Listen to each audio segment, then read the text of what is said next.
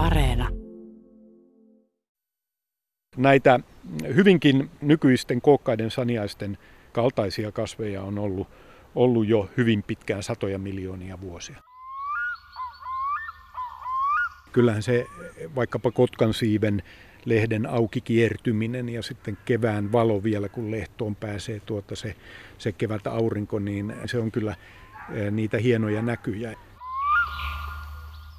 Siis tämmöinen sananjalka kasvusto joissain tapauksissa siis voi olla ehkä vuosituhansien ikäinen. Niin hän vihdoin saapui Suosaarelle, keskelle suota, kussa kasvoi petäjiä ja tuomipuita sekä pihlajia. Ja maa oli kovaa ja neulasia ynnä käpyjä täynnänsä, ja myös isoja muurahaispesiä. Silloin Aalo muisti vanhan taian, taittoi oksan tuomipuusta ja heilautti sitä kolmasti yli suon silmän. Ja katso, kohta hän näki, kuinka sananjalka suon reunalla puhkesi siniseen kukkaan, joka siinti niin kuin sininen liekki – mutta maarahvas sanoo, että sananjalka kukkii vain kerran ajastajassa, aina juhannusyönä.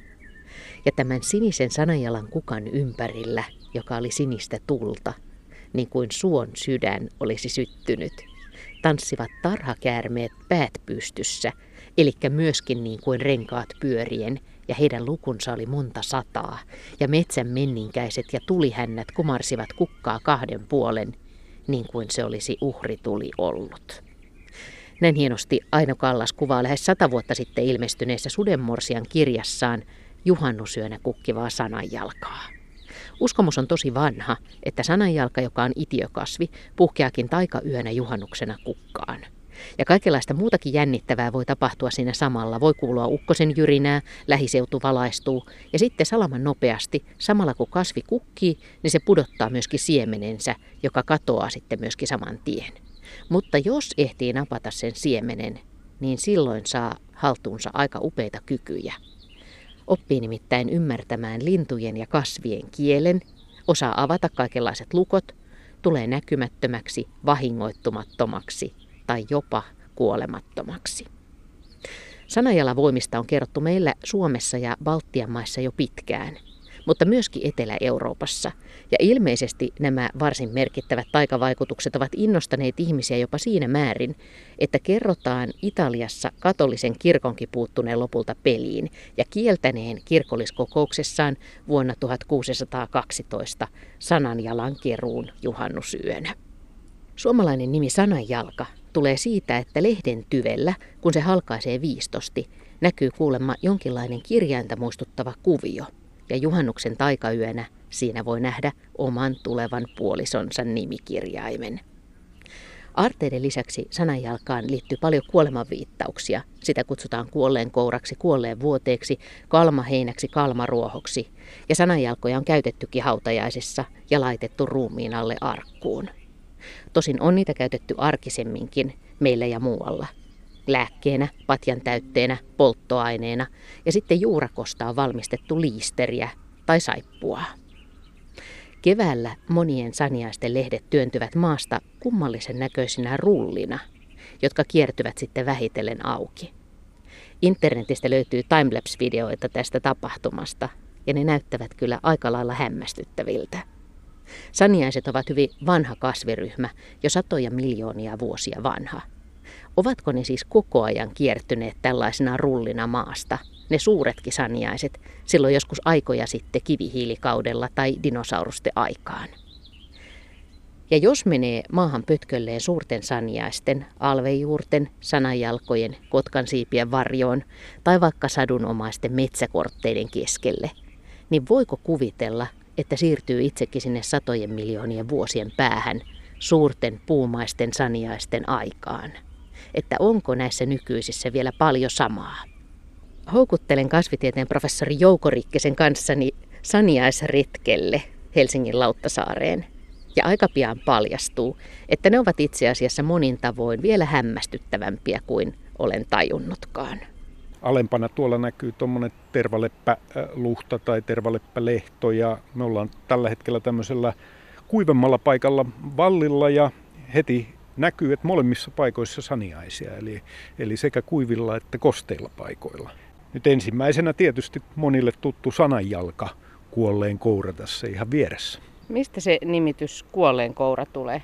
No siinähän on tämä yksi saniaisille tyypillinen piirre, että niiden lehdet, nuoret lehdet, kun ne avautuu, niin ne on nuorina sillä lailla käppyrässä kierteellä ja sitten ne vähitellen avautuu. Ja nimenomaan sananjalalla, kun sillä on tuommoinen moniliuskainen toi lehtilapa, niin näkyy tuossa vielä tähänkin aikaan nuoria lehtiä, niin ne, kun ne aukeaa vä, vä, vähitellen, niin ne muistuttaa tietyllä tavalla sitten avautuvaa kouraa kämmentä. Ja tietysti kun ne maan alta tulee, niin eihän maan alla eläviä asu, vaan siellä ne kuolleet luuraa. Se on jotenkin jännä ajatella niitä entisiä ihmisiä, jotka on katselleet näitä maasta tulevia kouria. Joo, kyllä. Siinä varmasti on äh, ollut, kun ne on juuri tietyssä iässä, niin niitä tietysti voi olla aika tihessäkin ja siinä voi tulla semmoinen pelko hiipiä tietysti, että mistä on kyse. Ihmistä on aina kiinnittänyt huomiota kasveihinkin myöskin ja varsinkin niinkin näyttäviin kasveihin kuin tämä sananjalka. Muistan, että tuo kasvifysiologia opettaja Harri Nyberi oli, kielimiehenä oli kiinnostunut kelttiläisistä kielistä ja kelttien myöskin kasvisystematiikassa. Ja siellä nimenomaan tämä sananjalka luokiteltiin puuksi, joka saattaisi olla meille ensi ajatuksella aika ihmeellinen ajatus, mutta sitten jos meette jonnekin Irlantiin ja katsotte sananjalkoja siellä, niin nehän voi olla monen metrin korkuisia nämä kasvustot ja helppo ymmärtää, että he ajattelivat, että puuhan se on semmoinen kasvi, jonka alle voi mennä varjoon. No, meillähän ne jää yleensä tämmöiseen puoleen metrin, metrin korkusiksi. Niin, me seistään nyt tästä tosiaan, tästä avautuu aurinkoinen rinne meidän edessä ja se on täynnä näitä sanajalkoja ja nämä on just tämmöisiä puolimetrisiä suurin piirtein. Tämä juhannukseen liittyvä uskomus, joka on myöskin sudenmorsiammessa mainittu, on se, että, että juhannusyönä tämä kyseinen sanajalka kukkii semmoisella sinisellä kukalla, joka on niin vähän semmoinen liekinomainen. Et ole päässyt näkemään. No ei ole tullut vastaan. Täytyy varmaan keskittää kasviretkeilyt juhannusöihin tästä lähtien, vaikka onhan niitä tullut katottua monenlaisissa ryteiköissä juhannuksenakin. Varmasti siinä on tätä virvatulia ja tämän kaltaisia ajatuksia ajettu takaa sitten. Tämähän kertoo siis sen, että, että ihmiset on jo aikanaan ihmetelleet, että miksi tämä kasvi ei kuki. Kyllä, nimenomaan tästä, tästä on kyse. Ja vaikka tänne nyt sitten tultaisiin myöhemmin kesälläkin, tässä nyt näkyy sata määrin näitä lehtiä varmaan kehittyy tälle rinteelle, niin osa niistä toki tuottaa sitten lisääntymisyksiköitä, leviäimiä, saniaiset on itiokasveja ja nehän ei, ei synny kukissa, vaan nimenomaan itiöpesäkkeissä. Kuitenkin aika harva näistä lehdistä tuottaa itiöpesäkkeitä, että yleensä on sellainen vähemmistö ja, ja vaikka niitä lehtiä noin katsoisi niin, niin, ja etsisi itiöpesäkkeitäkään, niin niitä ei välttämättä ihan heti löydy.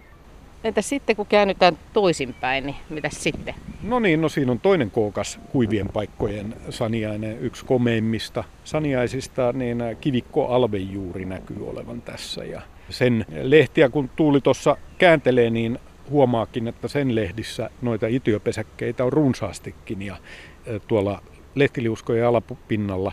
Tällähän on tuommoinen pystyjuurakko, pitkäikäinen juurakko. Juurakkohan on varsi rakenne, josta sitten nämä lehdet uusiutuu vuosittain. Alvejuurihan viittaa itse asiassa ei niinkään juuriin, vaan tähän, tähän maanalaiseen osaan, maan varteen, jota on alvejuurilla. Sillä on ollut lääke, lääkinnällistä käyttöä, eli sillä on häädetty alvetta aikanaan. Itse asiassa Suomen ensimmäinen lääketehdas perustui tähän kivikkoalvejuureen ja sen Koponen niminen henkilö teki joskus 1800-luvulla muistaakseni oli tämmöinen, alvehan on siis lapamato ja lapamadon hää, häätöön tarkoitettu tämmöinen rohdos, jota sitten kaupiteltiin ihan, ihan lääkkeenä siihen aikaan. Mutta eikö nämäkin tule niin semmoisena rullana maasta keväällä? Kyllä, kyllä. Joo, tämä on tyypillinen piirre näille saniaisille kyllä, että sekä kotkansiipi että alvejuuretkin, niin ne, ne lehdet kiertyy auki. Eli tämä on nimenomaan tälle kehityslinjalle ominainen piirre. Jos ajatellaan noin evolutiivisesti näitä kasviryhmiä, niin kukkakasveilla tätä ilmiötä ei juurikaan esiinny mun täytyy sanoa, että munkin mielestä se on aika erikoisen näköistä, kun sieltä tulee niin semmoinen rulla maasta ja sitten siitä alkaa kiertyä auki. Et minkälaisena se sitten on siellä maan sisällä? No se on itse asiassa, tai se on siinä maan rajassa ihan, jos katsoo tämmöistä alvejuurta esimerkiksi myöhään syksyllä, niin maan rajassahan on jo seuraavan vuoden nuoret lehdet sitten ikään kuin siellä jo valmistumassa, mutta ne on hyvin pieninä ja tiheinä semmoisina kourina ikään kuin sieltä ja, ja sitten ne lähtee aikanaan liikenteeseen. Nerokas systeemi. Kaiken kaikkiaan, joo, kyllä. Eli luonnossahan nerokkuutta on monenlaista ja, ja tämä on saniaisten tapa tehdä asioita. Mutta siis saniaiset on hyvin vanha ryhmä, niin onko ne aina kiertynyt tämmöisenä rullana? Vai liittyykö tämä jotenkin tänne meidän pohjoiseen? Ei, kyllä nimenomaan tämä on hyvin laajalle, että siis saniaisilla se tyypillinen piirre ja jo varhaiset saniaiset jossain kivihiilikaudella, niin niillä tämä ilmiö oli näkyvissä. No, Saniaisethan on tietenkin vanha ryhmä, mutta niinhän on kaikki muutkin ryhmät. Eli tässä päästään sitten tähän saivarteluun ja hiuksen halkomiseen siitä, että mikä on vanha kasvi ja kasviryhmä. Helposti muistan itsekin opiskeluajoilla, niin syntyi voimakas sellainen mielikuva saniaisista primitiivisina kasveina tai alkeellisina kasveina. Ne ei ole lainkaan alkeellisia, vaan ne on täällä tietysti tuota, kyennyt pärjäämään muiden kasvien lomassa hyvinkin pitkään ja juuri nämä mainitut rakennepiirteet esimerkiksi on ollut ihan voittoisia niiden omalla tontilla. Yksi sellainen mielenkiintoinen tietysti ajatusketju, joka siitä helposti tulee, on se, että saniaiset, esimerkiksi tämä alvejuuri tässä, niin se olisi syntynyt jo kivihiilikaudella ja näin. Että se ei ole kuitenkaan oikea ajatus siellä jo Devonikaudella oli saniaisia eräitä ryhmiä, joita nykyäänkin esiintyy, niiden kantamuotoja oli, voidaan tunnistaa ja niitä voidaan seurata kivihilikaudella sitten. Toinen siellä oli esimerkiksi kortekasvien valtakausi oli siihen aikaan. Sitten mesotsoisella maailmankaudella, permikaudella tapahtui hyvin paljon saniaisten maailmassa ja silloin monet nykyisistä heimoista ikään kuin eriytyi lahkoista, oli jo tunnistettavissa. Mutta oikeasti sitten nämä nykyiset saniaiset, niin useimmat niistä ei ole sen vanhempia noin lajitasolla kuin eräät kukkakasvitkaan tai siemenkasvit, jos ajatellaan näin. Niin, mä meinasinkin kysyä sitä ajatusta, että jos menee maan tasan pötkölleen, niin voisiko ajatella, että olisi jossain historian hämärässä, kun on tuolla näiden saniaisten keskellä. Mutta voihan sitä ajatella.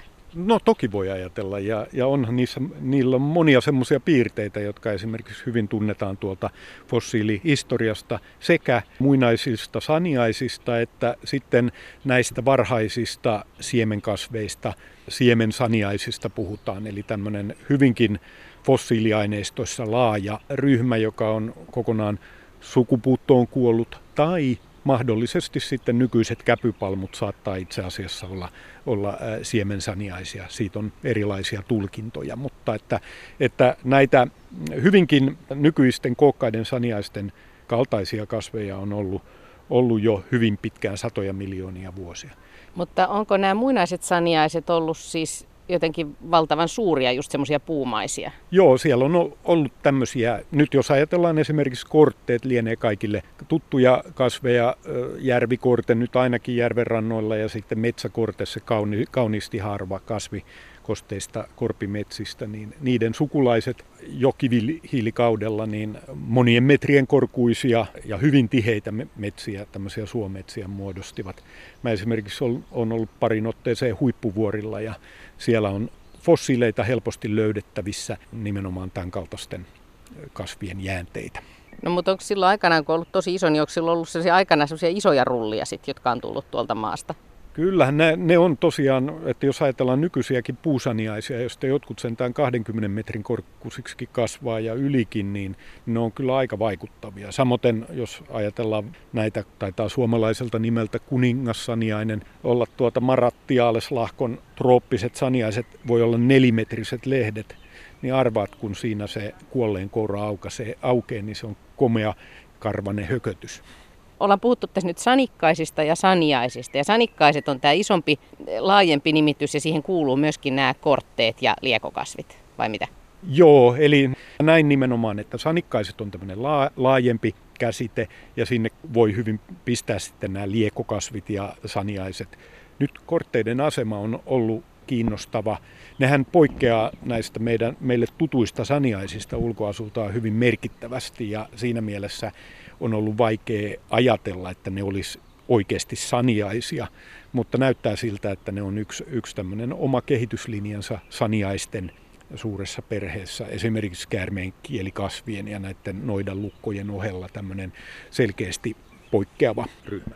Mutta kortteetkin on hyvin jännittävän näköisiä, kun mä oon viime keväänä seurailin. Nehän on myös semmoisia hassun näköisiä, kun ne tököttää keväällä ja sitten siitä tulee semmoisia niin pieniä pitsimäisiä lautasia tavallaan päällekkäin. Kyllä joo, nimenomaan. Niillähän on todella tämä, tämä niiden varsi nivelikäs. Siellä on näitä niveliä ja tuppia ja sitten säteettäisesti haaroja ja sitten tämä itiötähkä, tämmöinen käpymäinen rakenne. Ne edustaa omaa kehityslinjansa, jolla on todella pitkä historia sieltä kivihiilikaudelta asti aikanaan kookkaita. Nykyään suurin kortelaji, niin se varmaan enintään tuommoiseksi parimetriseksi venyy, eli, eli, ja niitä on yllättävän vähän lajimääräisesti. Jos ajatellaan, niin maapallolla ehkä 30 lajia kortteita mutta monet niistä on erittäin laajalle levinneitä ja se ehkä osaltaan kertoo myöskin näiden lajienkin pitkästä iästä, että jotkut niistä lienee vanhoja, hyvinkin vanhoja, mutta myöskin korostaa sitä, että kuinka suomalainen kasviharrastaja voi niin kuin iloita tämänkin asian ympärillä, eli Suomessa on itse asiassa hyvin suuri prosentti maapallon kortelajeista löydettävissä, että jos meillä niitä noin alalajit, jos lasketaan mukaan, niin kymmenkunta voi, voi löytää me ollaan tosiaan tämmöisen niin kuin mäen päällä täällä kulkee polku ja, ja tässä toisella puolella niin Täällä aurinkopuolella kasvaa nyt nämä sanajalat. Onko tässä joku syy, että miksi nämä kasvaa eri puolilla? Joo, tässä on, tämä sanajalka on erityisen hyvin sopeutunut tämmöisille kuiville paikoille, kuivahkoille paikoille ja sehän tuota sietää hyvinkin voimakasta häirintää. Esimerkiksi vaikkapa metsäpalo ei sitä paljon uhkaa. Toki nämä lehdet voi kärventyä tästä maan pinnalta, mutta suuri valtaosa kasvista on maan alla ja siellä on todella runsaasti haarova maavarsi, joka voi olla hyvin pitkäikäinen ja tietenkin se on aikanaan lähtenyt kasvuun yhdestä pisteestä usein, mutta voi levittäytyä sitten vuosikymmenten ja vuosisatojen, joskus ehkä vuosituhansienkin aikana erittäin laajalle. Ja siis tämmöinen sananjalka kasvusto joissain tapauksissa siis voi olla ehkä vuosituhansien ikäinen. Siinä on vielä semmoinen mielenkiintoinen piirre, että kukin tämmöinen haara, siellä sen varren haara tuottaa vain yhden lehden vuodessa. Eli voi tästä, kun laskee näitä lehtiä, niin ajatella, että siellä onpas haarattunut juurakko ja, ja tällä lailla. Eli jos metsäpalo tai muu häiriö tästä pyyhkäsee, niin se on siellä valmiina tuottamaan sitten uusia lehtiä. Ja tällä tavallahan sananjalka usein runsastuu nimenomaan nuorissa metsissä hakkuaukeilla ja on, on siinä mielessä sitten semmoinen pioneerina paikalla. Mutta usein se on nimenomaan ollut siellä jo alun alkaenkin maan alla. Onko nämä kaikki nyt nämä sananjalan lehdet, mitä me tässä, tai miksi näitä nyt kutsutaan sitten? Lehti, lehti se on. Leh, niin onko nämä kaikki siis samaa yksilöä? Kyllä se on hyvin, hyvin mahdollista. On tietenkin nyt kauhean vaikea sitten päätellä, eikä mahdoton selvittää. Ehkä jollain DNA-jutuilla sen saisi selville, että no mikä tässä on yksilö, mutta itse ajattelen, että hyvin todennäköisesti tämä on sa- sama kasviyksilö, joka on vaan tuota, levittäytynyt tässä suhteellisen laajalle. Jos ajatellaan sitten tällä lailla kasvavia sanikkaisia, hyvänä esimerkkinä sitten nämä lieot, vaikkapa keltalieko jossain karussa metsässä, niin usein saattaakin nähdä, että ne muodostaa tämmöisiä noidan kehiä, eli, eli kasvustoja, että voi olla halkasijaltaan jopa parikymmenmetrisiä ympyröitä, jotka näkyy sitten jossain karussa männikkömetsässä helposti, että voi nähdä, että tuolta se on joskus ehkä vuosisatojakin sitten tai vuosisata sitten lähtenyt kasvuun ja muodostaa kehiä. Tämä on mulle ihan hämmästyttävä tieto. Että periaatteessa tämä voi olla, tässä voi olla vuosisadan tai jopa vuosi tuhannen vanha. Kun miettii kaikkia niitä ihmissukupolvia, jotka on voinut ihailla näitä. Aika, aika pitkä pätkä esimerkiksi tuhat vuotta taaksepäin. Kyllä, joskin varmaankin tällä nimenomaisella paikalla, kun puhutaan tämmöisestä vallista, niin voisi hyvin ajatella, että tämä on saanut alkunsa tämä kasvusto, joka me tässä nähdään, niin hyvin pian sen jälkeen, kun tämä, tämä vallitustyö on saatu tässä päätökseen ja se on viihtynyt semmoisella hyvin melkein paljalla hiekkaisella rinteellä. Sen jälkeen koko tämä muu kasvillisuus, jopa tämä vankka mänty tässä vieressä on kehittynyt viereen ja, ja tämä on hiljalleen levittäytynyt tuossa, tuossa omalla paikallaan. Korkea valli, jolla seisomme Joukorikkisen kanssa, on kenties rakennettu Krimin sodan aikaan 1850-luvulla tai sitten pian sen jälkeen. On aika hämmästyttävää ajatella, että siinä edessä rinteessä kasvava sananjalka on voinut aloittaa kasvunsa jo silloin. Ja jollain toisella vanhemmalla paikalla kasvavat sananjalat voivat siis tosiaan olla vielä paljon vanhempia, jopa tuhatvuotisia. Siis reippaasti vanhempia kuin vaikkapa suomen kirjakieli. Ja niin kuin Joukorikkisen kanssa jutellessa opin, niin nykysaniaisissa ja sanikkaisissa on edelleen paljon sellaisia piirteitä ja ominaisuuksia, jotka ovat auttaneet niitä selviämään tähän päivään asti. Niin että niistä voi hyvällä mielikuvituksella lukea vaikka terveisiä aikanaan eläneiltä kasvinsyöjä dinosauruksilta, joilta niiden on siis pitänyt yrittää suojautua. Me laskeudumme rinnettä alas saniaisretkellämme – ja näyttävien suurten saniaisten jälkeen vastaan tulee aivan toisenlainen, hyvin pieni ja sitkeä saniainen, kallioimarre. Tai kallion makiainen, kiven imelä, vuoren tupakki, mesijuuri, imeläjuuri, mäen makea. Sillä sitäkin on kutsuttu hyvin monilla nimillä. Erityisesti kiinnittää huomiota nämä kallioimarrekasvustot, jotka koristeellisesti kasvaa kallioraoissa tässä. Ja niissähän lehdet on vielä sen verran nuoria, että siinä on tätä tätä tämmöistä aukikeriytymistä nähtävissä lehtiliuskojen kärjessä, ja, mutta helakan vihreinä vielä. Myöhemmin kesällähän ne tummuu sitten ja on kovasti nahkeat ja kovat ne lehdet varsinkin myöhemmin. Sehän on aina vihanta, eli ne on vielä sitten seuraavaan kevääseenkin vihreinä näkyy siellä kallioseinämillä. Niin, ne on taas sopeutunut siis tämmöisiä aika kuivaan kasvuun. Joo, tämähän on kiinnostava piirre näissä saniaisissa ja kuvastaa niiden moni, monipuolisuutta. Että toisaalta ehkä se korkein diversiteetti, monimuotoisuushan on tropiikin kosteissa, vuoristosademetsissä esimerkiksi. Ja meilläkin niitä on paljon sitten kosteissa, varjoisissa metsissä saniaisia, mutta toisaalta on koko joukko lajeja, jotka kasvaa kalliorakosissa ja ajoittain hyvinkin kuivilla paikoilla. Ja saniaisissa on hyvin monia lajeja, jotka on erikoistunut näille ankarille paikoille. Osa niistä on poikilohydrisiä siinä mielessä, kun tämmöiset monet sammaletkin on, että ne voi kuivua jokseenkin täysin ja vaipua ikään kuin tämmöiseen kuoleman kaltaiseen tilaan ja sitten kuitenkin virota hyvin nopeasti sen jälkeen, kun saavat kosteutta. Toisaalta niin kuin tällä kallioimarteella, niin sillähän on itse asiassa aika mehevä juurakko tuolla kallion rakosissa, jonne varastoituu vettä ja sitten nuo lehdet on kovat ja vahapeitteiset ja tehokkaasti vastustaa sitten vesihukkaa haittumisen kautta. Siis Suomen kesässä, niin lähteekö näitä itiöitä saniaisista mm, niin kuin pitkin kesää vai onko, ajoittuuko se johonkin aikaan ja voiko sen nähdä? No se vähän vaihtelee tietysti näissä, mutta että kyllä useimmillahan esimerkiksi tällä hetkellä, jos katsoo näitä lajeja, mitä me ollaan nyt nähty, niin ne on vielä nuoria nämä itiopesäkeistöt ja ne on kehittymässä. Sitten myöhemmin kesällä kypsyy ja riippuen saniaisesta, niin siellä sitten eri mekanismeilla nämä itiopesäkkeet repeää ja, vapautuu näitä itiöitä. Yleensä se on loppu kesästä ja joillakin lajeilla sitten hyvinkin myöhään. Mutta voinko mä nähdä ne itiöt? Onko ne niin isoja, että mä pystyisin näkemään, kun sieltä pöllähtää? No sen pöllähdyksen näkee kyllä, jos sopivassa vaiheessa on, on tämmöinen, että kypsiä itiöitä vapautuu, niin jos ravistaa lehteä, niin näkee ruskeita pölyä. Nyt aika tuulinen päivä tosiaankaan vielä. Tässä ei olla siinä vaiheessa, että itiöt lentää. Mutta nyt kun mä katson noita, niin kun mä katselen tätä rinnettä, jonka alla me nyt ollaan, jossa näitä kivikkoalvejuuria kasvaa, niin toi on hienot, hienot nuo lehdet myöskin sen kannalta, että ne niin kuin taipuu joustavasti tässä tuulessa. Kyllä joo, kestäviä rakenteita ja jos katsotaan nyt tuossa, niin siinä on montakin tämmöistä ainakin vilkkaalla mielikuvituksella varustettu botanisti heti näkee sopeumia. Tietenkin nimenomaan tämä, mitä mainitsit, ne tuulessa heiluu noin lehdet ja varmaan sitten kun itiot on kypsiä, niin niitä vapautuu tehokkaasti. Toisaalta myöskin toi tuommoinen ruusuke, tiheä ru, lehtiruusuke, yksi piirrehän tämmöisissä ruusukkeissa on usein se, että se ohjaa myöskin sadevettä juuri sinne, minne sen pitääkin, eli tänne pystyjuurakon tyvelle.